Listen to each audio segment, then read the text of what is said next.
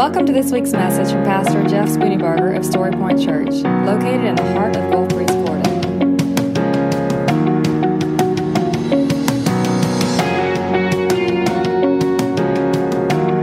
And now, here's Pastor Jeff Spooneybarger with this week's message from Story Point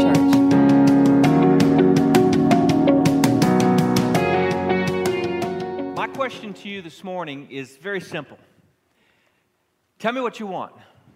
What you really, really want, I'll tell you what I want. You know, that's funny that you did that because that has been running through my mind all week. Here's what's even funnier. I did that in First Baptist and I went I tell you what you want. They're like, I go, Spice Girls 20 years ago, don't even go there. Not really a good song. but but uh, the question is, is remains tell me what you want. What do you really, really want? I bet many of us in this room couldn't even answer that question. I bet there are several in this room that would have to stop and go, What, what do I want? I'm not really sure what I want. I wish I knew what I wanted, but I don't. And, and the problem with that is desire is where ambition comes from, desire is where motivation comes from, desire is where direction comes from. Without a clear desire, you don't have a clear destination. But the problem with desire is this desire is morally neutral, which means desire in and of itself is neither good nor bad. The morality or the goodness or badness of desire really comes from the root of that desire. Said more simply, if the desire is centered in the will of God, then that desire is sanctified. Y'all talked about that, didn't you? If your desire is, sanctif- is, is centered in self, then that desire is not sanctified. Sanctified means set apart as holy, it means it, it's for God's glory. And, and, and, and to not be sanctified means it's only for us. So the question, once again, tell me what you want. Could you write it down? This is what I want. Now, look, don't be too hard on yourself if you can't write it down because most of us are so consumed with life that we just go from day to day to day to day to day, and we haven't really been able to stop and think about this deeply enough. But I want you to do that this week. I want you to stop long enough to be still before the Lord and ask Him, Lord, what is my desire? What should my desire be? I'm going to give you a place to start in just a moment. But let me tell you what science or, or psychologists say. Every time a preacher says that phrase, y'all are like, yes, that's why I came to church. Well, you know, to me, this is helpful because it, re- it shows us that even people outside of the faith are thinking about these things. God thought about them first, and we know that because in the Old Testament, there are almost or there are over 24 words in the Hebrew that we translate into some form of desire. In the New Testament, there are over a dozen different words that are translated into desire. So, desire is either a noun or a verb.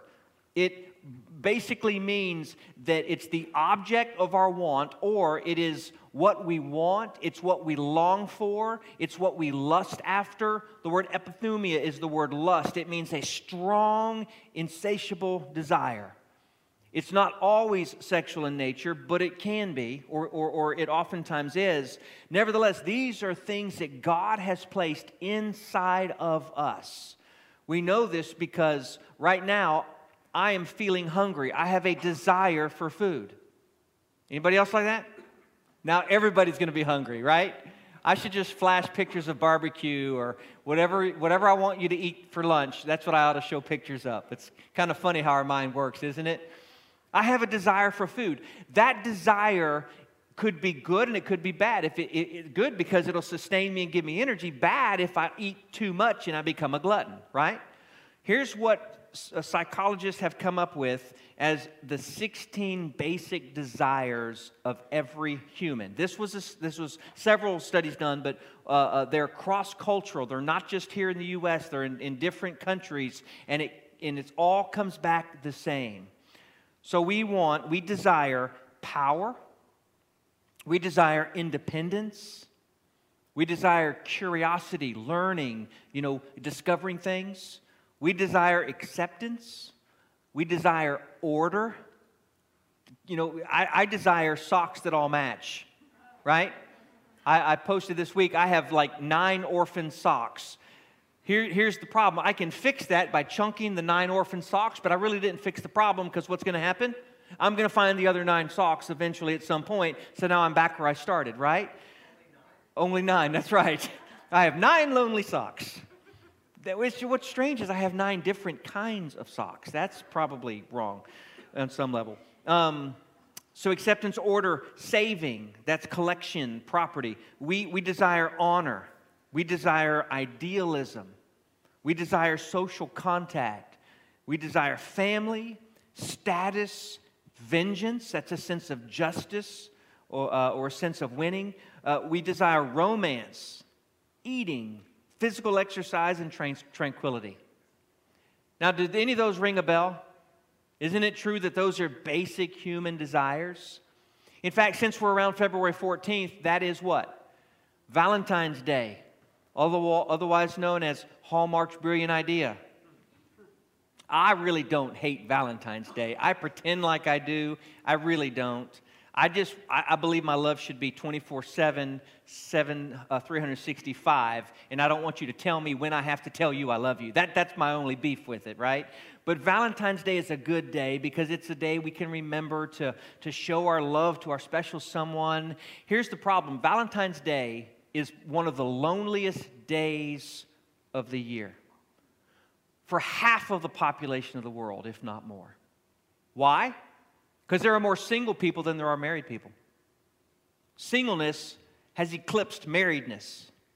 And if you are single and you are not attached to somebody, then it's the one day that this, it, it's this glaring reminder that you do not have someone else. You are alone. Right? I mean, I hate to paint such a bleak picture, but that's kind of the way it feels. But here's the thing that feeling is not an abnormal or even an unholy or sinful feeling. It's revealing the human desire for connection with another human. And it's specifically a romantic connection to love somebody, to, to do what God said to do in Genesis chapter 2. The two will be joined together and become one flesh. See, these are things that God placed inside of us that are not wrong unless it's all about self and not about Him, which brings me to the main point. Every desire we have, every one, ultimately is filled through one desire. If you get one desire right, every other desire will fall in line. Maybe not perfectly, maybe not the way we want it to be, but it will fall in line because if we desire our Father in heaven, a relationship with the God who made us first, these other desires will be filled in His own purpose and in, in His own way. And to be clear, it doesn't mean that if you desire Jesus above all else, he will give you a romantic relationship. That's not what I'm saying. I'm saying if you desire Jesus above all else, the romantic relationship part will not totally consume you the way perhaps it does at the present. God will give you His grace so that you can deal with that and work through that. God has the ability to fill every hole in our life. Let me tell you why. Just this past week, I think it was a Friday night, I was sitting at the table. We had some friends over. We, we were eating, and I looked up. So I, I was, my kitchen's here. I usually sit back here by the back wall, and I look towards the main part of the house, and there's a giant 12 foot hole uh, that, that moves from the, the kitchen and dining room into the living area. And while the conversation at the table was going on, I took a little trip into Jeffreyland. Jeffreyland is that imaginary place in my head where I just think about things and I can't help it. I just take these trips. So I went into Jeffreyland and I started thinking, you know, nobody else in this room can see behind that sheetrock, but I can. Nobody else knows that there were two two by 12s nailed together with a piece of OSB in between to make the header. And then there's triple stud on one side and a quadruple stud on the other. Nobody else knows the metal ties I had to put down coming up from the bottoms into the concrete and up over the top to, top to hold it all together. And nobody else knows where the joints are. Nobody else knows all that's behind the trim. And I said, if anybody wants to mess with this house, to fix this house, to work on this house, they need to come see me. Why? Because I built it. And, and in that moment, no joke, God spoke to my heart and He said, That's exactly the point of desiring me first.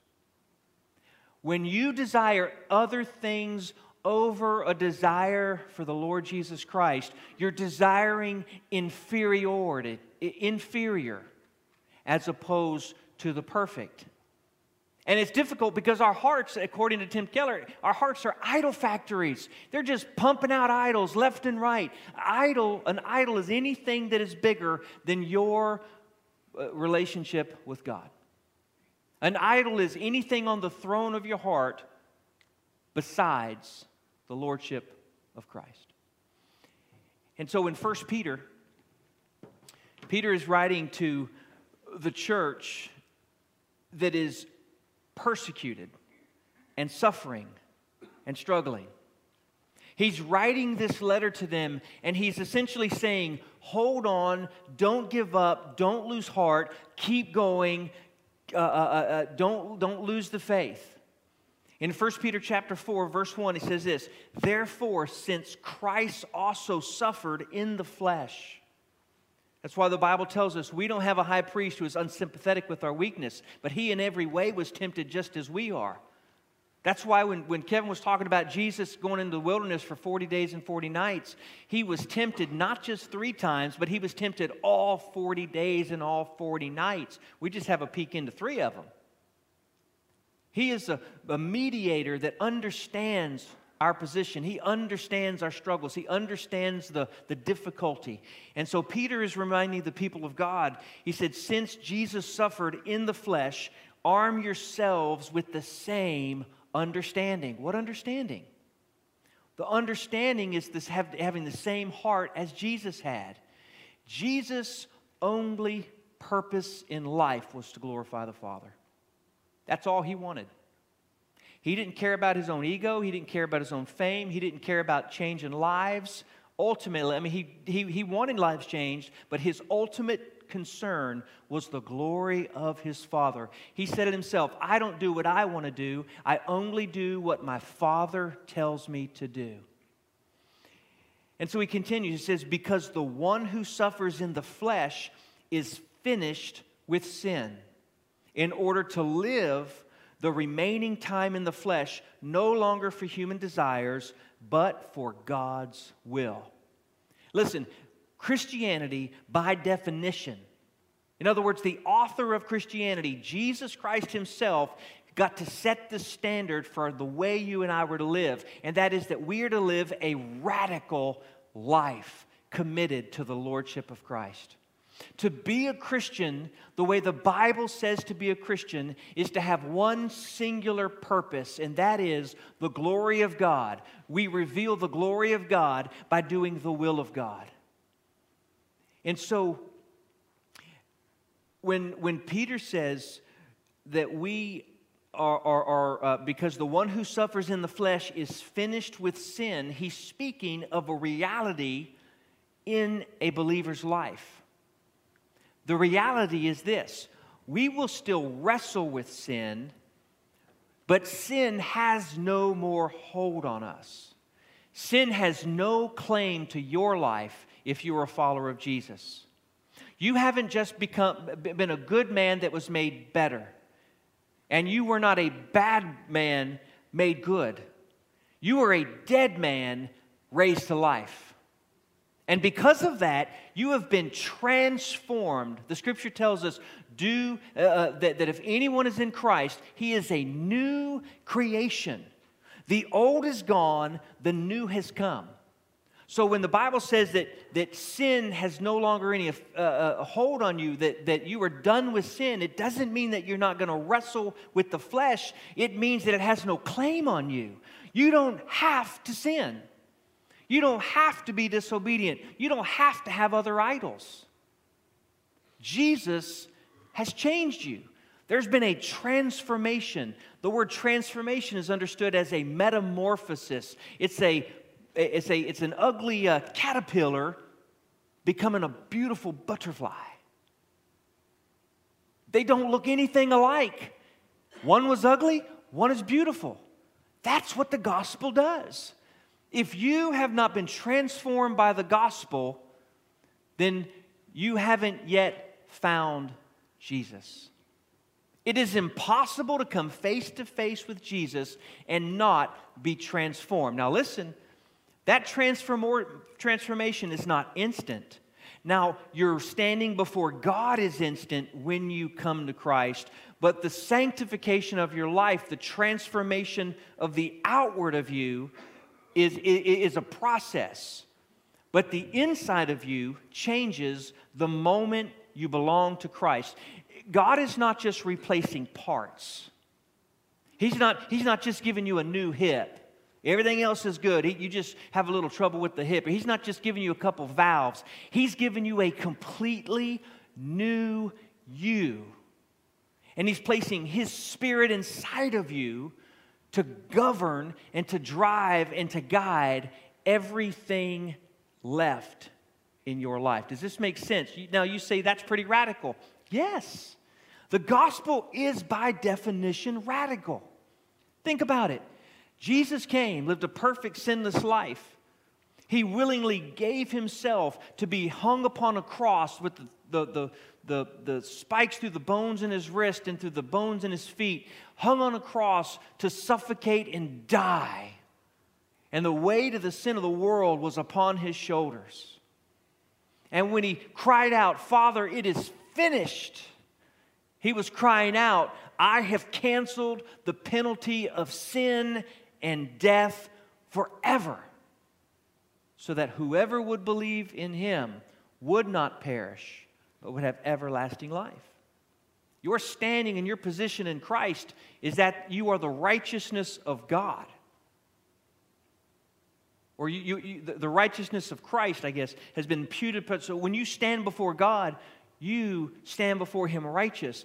Here's another thing the sin in your life, the moment you're born again, is forgiven. But it's not that that past sin was forgiven, it was, but it was also the present sin and the future sin that you will ever, ever commit. See, what I'm afraid of is that we look at our lives in a way that's kind of, kind of segmented and compartmentalized, and we're, we're, we're trying to, to do our life w- without understanding who we are. The moment you're born again, everything in your life is forgiven because you become the righteousness of God in Christ. You say, well, why then in John 1, not 1 John 1 9, do we say, if we confess our sin, he's faithful and just to forgive us? No, no, no. Your standing doesn't change when you sin, your relationship changes. So, why we confess our sin to God and ask for forgiveness is not for Him to forgive us. We're already forgiven. It's so that we can be made right with Him in terms of our relationship because we're the ones who have backed away. We're the ones who have moved far away from God. You know when you've done something wrong in a relationship, right? And you know the awkwardness and the strangeness. And you know that it's always awkward and strange until you come face to face and say, This is what I did, this is what you did. Are we good? Right? That's what happens when we confess our sin to God. But in terms of our standing, we were forgiven the moment that we were born again. Because we were forgiven at that point, we no longer have to be slaves to sin. I, I, I, wish that somehow we were to really get this so we could stand up and say, No more. I don't have to do that. I don't have to think that. I am not condemned any longer. I am a child of the living God. My name has been changed to reflect His name. And so, Peter is telling this, this struggling church that we're to live the remaining time in the flesh no longer for human desires because we're dead to sin, but rather for the will of God. So, what is it that you desire? One thing is what we need to desire as the chief desire. That is, we need to desire Jesus. I'm not, I'm, I did not say we need to re- desire church. Although, if you desire Jesus, you're going to desire the body of Christ. This whole thing of, well, I love Jesus, I don't love his church. That's like saying, I like you, I don't like your wife. I like you, but I don't like your kids. No, you cannot separate the people of God from God. Otherwise, Jesus wouldn't have said, They're the bride that I'm coming back for. Right? I mean, that's a, that's a pretty big deal. You know, this, this whole idea of, of wanting to, I, want to I wanna, I wanna serve God, but I just don't want to just want to deal with other Christians. Oh, really? So you alone are all you need to do, to do life and to serve Jesus? It's not like an ego issue to me. I, I, tell you what, you do life without the people of God and see how, far, how long that takes you, how far that takes you. Why? Because you nor me nor any of us are strong enough, big enough, wise enough, good enough. Here's why you're not the body, you're a part of the body. A part, and I'm a part, I can't even get small enough how part of part you are. But here's the cool part you don't have to be everything in the body because the rest of us fill in the gaps for you. That's the way God designed it. There's a whole other sermon there. We won't go there. Psalm 42. This is the prayer that, that the psalmist sings, prays. This is the, the, the, the, the outflow of his heart. And this is the prayer that I hope will become your prayer, what you will meditate on day and night throughout this week. Psalm 42, verse 1 says, As a deer longs for flowing streams of water, so I long for you, O God. Your version might say this As a deer pants for water, so my soul longs for you. It says, I thirst for God, the living God. When can I come and appear before God? You ever notice how we want to get away with as little God stuff as possible? Just to kind of keep us in the good, right? If your question is, how little of Jesus can I have and still live a good life? If, if that's your question, you're asking the wrong question. You're not even in the same ballpark. Matter of fact, you're not even on the same, on the same continent. Because when you see the face of Christ, everything is affected. When you truly have an encounter with Christ, your language is affected, your desires are affected, your thoughts are affected, and the closer you get to Him, the more inside of you wants to reflect who He is. Why? Because that's how you were made. You were made in the image of God to reflect His glory in every single way. And when you have the power of, of the gospel transform your life, the things that don't look like Him, because you're desiring to look like Him and because you're desiring to do His will, you're constantly moving towards yielding those things to Him. So the psalmist says, I thirst for God, the living God. When can I come and appear before God? My tears have been my food day and night, while all day long people say to me, Where is your God? This is the psalm of a man who desires God but is in the midst of life. He's got things that he has to cook. He has bedrooms he has to clean. He's got toilets he has to sanitize. He has cars he has to get oil changed for. He has a business or a job that he has to constantly produce things for. He's got kids who are going to baseball and to football and to soccer. He's got, he's got uh, responsibilities with parents and with but just all of these things in life. And he's going, you know, life is just tough. My tears have been my food my soul longs for you, but the reality of where I am, man, this is just tough. And then verse 4, he says, I remember this as I pour out my heart, how I walked with many, leading the festive procession to the house of God with joyful and thankful shouts. Here's a truth to grab a hold of in your own life, have you been more uh, desiring of the presence of God when things were good? When you had plenty of money in the bank, when you had plenty of food on the table, when peace in the relationships, when your job was going fine, have you really did you really seek out the heart of God and the face of God when things were good or when things were struggling. The bank account wasn't so good. The, the family life wasn't so smooth. The, the job wasn't so, so easy. And, you know, the, the trials and... In, in which place did you pursue God the most? Over here, right? Why? Because over here, we became self sufficient. Over here, we forgot, or we tend to forget that we need Him because things are good. It's over here when things are tough that we go, man, I really need some help. I can't do this on my own. I can't figure this out. Here's what the psalmist is saying. Psalmist is saying this, and this is the truth.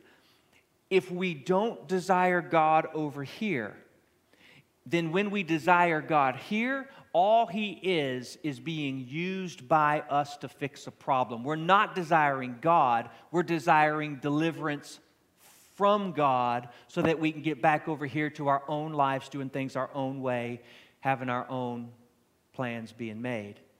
But when you desire God here, when your heart is towards Him here, when you move into the struggle onto the struggle bus, when you move over onto the struggle bus, what sustains you is the fact that you knew God in the good times, and so you say to yourself, I remember when God was good. I remember when He was faithful. I remember when I sought after Him, and I long for that again. And God gives you strength and courage in the struggle because of the desire you had when it was good. Does that make sense?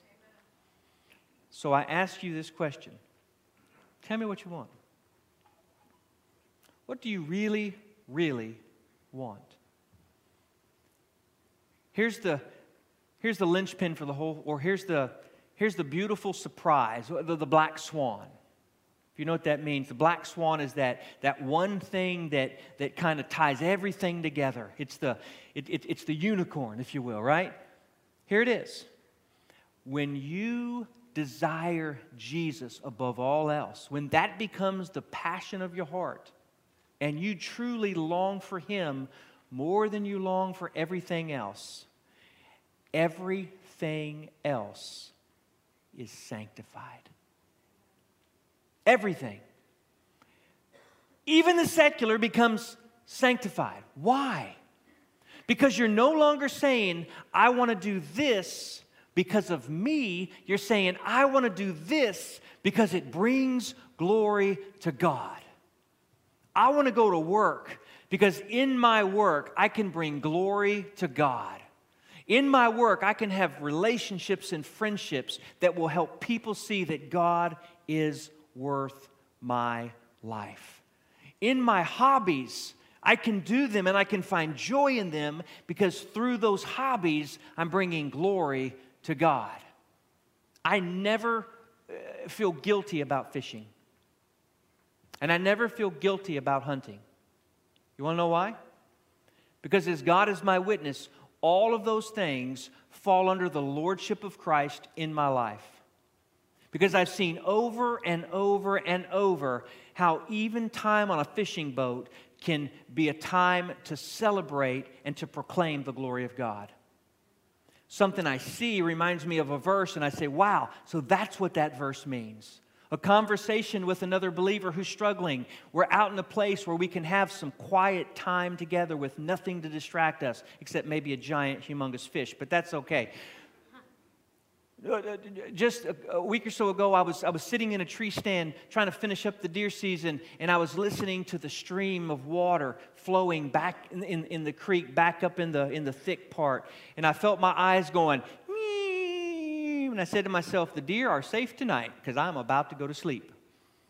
But there was a restful, peaceful, it was an opportunity. So even the secular becomes sacred, it's sanctified when Jesus is your sole desire. It gets even better, but wait, there's more.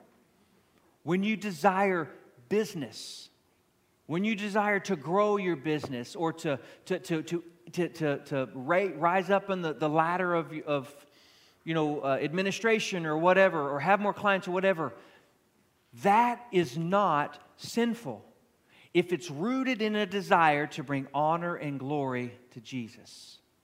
In fact, I would argue this since you are yielded to the will of God, since you are saying, God, whatever you want is what I want, then what God does is He places His desires inside of us so that we will go forth and be fruitful and multiply, not just with kids, but with, with life. Multiplying relationships, multiplying influence, all of those things. Y'all with me? You hear me on this? So the goal is to live Psalm 42, verses 1 through 4. How do you do that? Very simply, I'm out of time. Number one, in order to live with Jesus as your sole main desire, you must be born again. You cannot desire God unless God quickens your spirit, unless God first calls your name. How do we know that? Because the Bible says that you were dead in your sin and transgression. The Bible says there's no one who searches after God. No one. Last I checked, you and me are no one. The only way for you to desire God is for God to call your name to bring you into a relationship with Himself. Now, look, look, there's all kind. Most of all of us would agree on that. Most of all of us would agree that at some point we're born again. It's that process in here that, that theologians differ, right? You got all you, you got some uh, a little bit of, of, of opinion in here, or not opinion, but difference in how it happens. I'm not reformed in my theology, so I think that we respond to the call of the gospel in our lives. And because he's calling us, we respond to that, and he seals uh, our salvation with his spirit. That's the way I think it works. Others will say that you have no choice, but when he calls your name, you're, you're, you're ushered into his kingdom and, and you just, you're just doing what he calls you to do. Either way it works, we just don't want to miss that we got to go from A to B. Amen? So you work out that on your own, but make sure you've gone from A to B. Make sure you've been born again. If you're not born again, you can't desire God. But once you're born again, then that next step is this you need to ask. Remember Thomas? Thomas is known, the Apostle Thomas, he's known as Doubting Thomas. And he said these things. He said these words. He said, Lord, I believe, but, but help my unbelief. He also said, Lord, uh, unless, I, or, or, not Lord, he said to the disciples, unless I see the, th- the, the holes in his wrist, unless I put my finger and touch him, I'm not going to believe. The idea was he wanted something that he could not make himself do. Do you ever feel like that with desire? Lord, I want to want you, but I don't, I don't know how to make myself want you. You ask. You lay it all on the table and you say, God, I'm asking you to change my heart. And God, I'm asking you to do whatever you need to do in my life. Take away what needs to be taken away. Confront me with what I need to be confronted with. Uh, uh, uh change me and make me desire you. That is a prayer that God will always answer. Always. So you ask Him, you're born again, you ask Him, and then the third thing is this what you feed is what you will grow. See, a lot of times we're like what Jesus said you people honor me with your lips, but your hearts are far from me. We say we want something, but our actions don't match it. Like, I can say I want to be a marathon runner, but if I sit around eating donuts all day, you're going to know that I'm just a liar or I'm, I'm, I'm, just living on a pipe dream, right? No. If I want to do something, I have to actually say, I want that. And so I'm going to do the things that lead to that. Amen? If I want to draw near to God, if I want to desire God, I've got to feed myself things that will bring forth that desire. It's easy. God's Word. It's easy. Time with God's people. It's easy. Filling our heads and our hearts with things that are holy rather than things that are unholy. I say it's easy. It's really just simple. It's not easy. Why? Because you've got the flesh over here, like this giant Pac Man, right? Just, oh, just wants to, to, to consume us. And we're always running from the flesh. Here's the last thing. So we, we're born again. We ask God. We, we feed the things in our life that will grow faith, not go against it. And by the way, there's a commitment issue there. We have to actually commit to this. You can't just put your name on a card. You can't just, you know, uh, cry and say a prayer and then walk out these doors and go, okay, I'm good. No, it doesn't work. This is not a Ronco set it and forget it kind of a deal. This is a, if you want to follow me, let him deny himself, take up his cross, and follow me. And believe me, you got to take up your cross every single day. But you know what I've discovered? I've discovered that the more I pick up the cross, the lighter the cross becomes. Why? Because I'm using the muscles that it takes. It's hard at first, but it gets easier and easier and easier because not only am I building the, the muscles, building the faith, but I'm also realizing that it's worth the cost. Memorizing scripture, that's one of the best ways. The last thing is this the Bible says, do not conform any longer to the patterns of this world, but be, there's the word again, transformed by the renewing of your mind. Your heart will be dictated by what your mind thinks on. You will love what you think on, and you will think on what's in the heart. Colossians 3 tells us this set your hearts and your minds not on earthly things, but on things above. It is an intentional decision to love and follow Jesus. So tell me what you want. What do you really, really want? You want to know what you want? Measure your current life. Just do a measurement. Where do you spend or how do you spend your time? And just, just kind of chart it out. You spend the majority of your time doing what? What do you think about?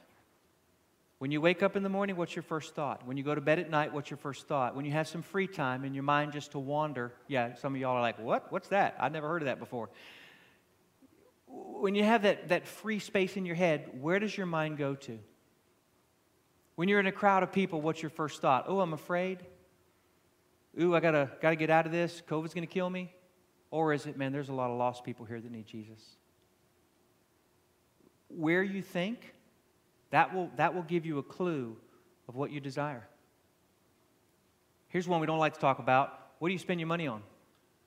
How much you spend on Netflix? How much you spend on Prime? How much you spend on Amazon? How much you spend on electricity? How much do you spend on entertainment? How much do you spend on eating out for dinner? How much do you spend on God? I don't know that number for you. I know the number for us. Here's the thing. We think we're doing good sometimes by saying, "Okay, God, I'm going to give you I'm going to give you we like to tip God. you know, God, you, you've been good to me today. I'm going to give you a little tip.